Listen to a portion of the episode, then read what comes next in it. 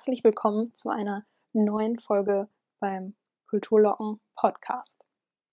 Heute geht es um den Beruf der Kostümbildnerin oder des Kostümbildners.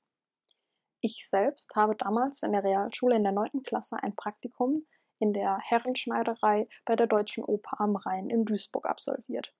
Damals war mein Gedanke noch, Mode zu studieren und so habe ich das erste Mal ein bisschen schnuppern können zwischen Kleidern, Kostümen, Stoffen, Nähmaschinen, Bügeleisen und vieles mehr. Zusätzlich war ich noch in einem Modeatelier in Düsseldorf, also nebenan sozusagen, welche sich auch spezialisiert hat, Kostüme für Theater und Opernhäuser weltweit zu schneidern, zu produzieren. Speziell Kostümbildner und Kostümbildnerinnen stimmen sich mit dem Regisseur und natürlich auch den Maskenbildnern ähm, ab, die, damit die Kostüme eben auch zu den Masken zum Beispiel passen, die für eine Inszenierung benötigt werden.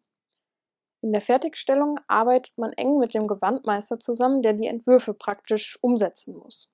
In kleineren Häusern ist der festangestellte Kostümbildner häufig auch der Leiter der Kostümabteilung, beziehungsweise manchmal auch der Gewandmeister, aber dazu gibt es später noch einen kleinen Exkurs. Der Beruf des Kostümbildners wird also sowohl im Angestelltenverhältnis als auch freiberuflich ausgeübt, so wie eben erwähnt, zum Beispiel im Modeatelier, wobei die freiberufliche Variante stark überwiegt.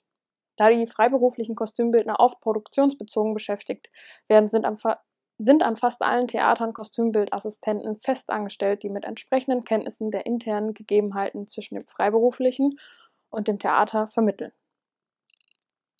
Die wichtigste Voraussetzung für diesen kreativen Beruf ist mal wieder eine sehr reiche Fantasie. Der Kostümbildner muss in der Lage sein, aufgrund eines Textes oder der Ideen des Regisseurs Kostüme zu entwerfen, die sich harmonisch in das gesamte Umfeld einer Inszenierung einpassen. Farbe, Form und Stoff müssen zum Text, zur Inszenierung, zum Bühnenbild und nicht zuletzt zum Körperbau des Darstellers passen. Der Kostümbildner muss sich sowohl in abstrakte als auch in realistische oder fantastische Szenerien hineinversetzen können, daher auch wieder den fantastischen Gedanken, diesen, die Fantasie, die man aufbringen sollte. Dabei sollte der Kostümbildner über ein ausgeprägtes Wissen in Kulturgeschichte und in Stil- und Materialkunde verfügen, wie ich eben zuletzt beim Maskenbildner auch erwähnt hatte, ähm, die Kenntnis eine gewisse Kenntnis über die Epochengeschichte zu besitzen. Auch einschlägige handwerkliche Fähigkeiten sind von Vorteil. Formal bestehen keine festgeschriebenen Voraussetzungen für den Beruf des Kostümbildners. Der Erwerb der Gesellenprüfung ist eben im Schneiderhandwerk jedoch zu empfehlen. Daher war auch mein Gedanke, eine Ausbildung zur Damenschneiderin zu machen. Allerdings wollte ich damals wirklich eher Richtung Mode und nicht Richtung Kostüm gehen. Die Prüfung zum Gewandmeister oder ein Studium zum Kostümbildner erhöhen die Einstellungschancen beträchtlich. Zum Gewandmeister kommen wir gleich noch einmal kurz. Die Ausbildung zum Kostümbildner erfolgt in der Regel über ein Studium in einer Fachklasse für Bühnen- und Kostümbildner oder in einer solchen für Kostümgestalter und dauert vier bis fünf Jahre. Inhalte sind beispielsweise Kostüm- und Schnittkunde, Dramaturgie und Training der Fähigkeiten zur visuellen Wahrnehmung. Viele Theater haben auch Stellenausschreibungen für Schneidergesellen auf ihrer Website.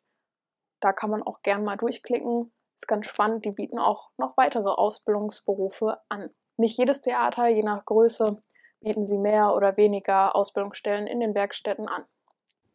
Was mich damals besonders an diesem Beruf fasziniert hat, waren die Kostüme an sich natürlich. Allerdings finde ich auch den Betrieb hinter der Bühne sehr spannend, denn das ganze Team fühlt sich auch an wie eine Familie. Das war ganz, ganz toll.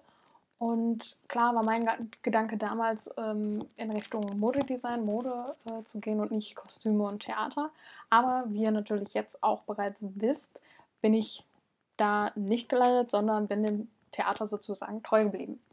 Ähm, warum, wieso, weshalb das Ganze kommt vielleicht in der nächsten Folge. Und für welchen Theaterberuf ich mich eigentlich interessiere, werdet ihr bestimmt auch noch demnächst erfahren. Also schaltet weiterhin ein, bleibt kulturell unterwegs, eure Mona.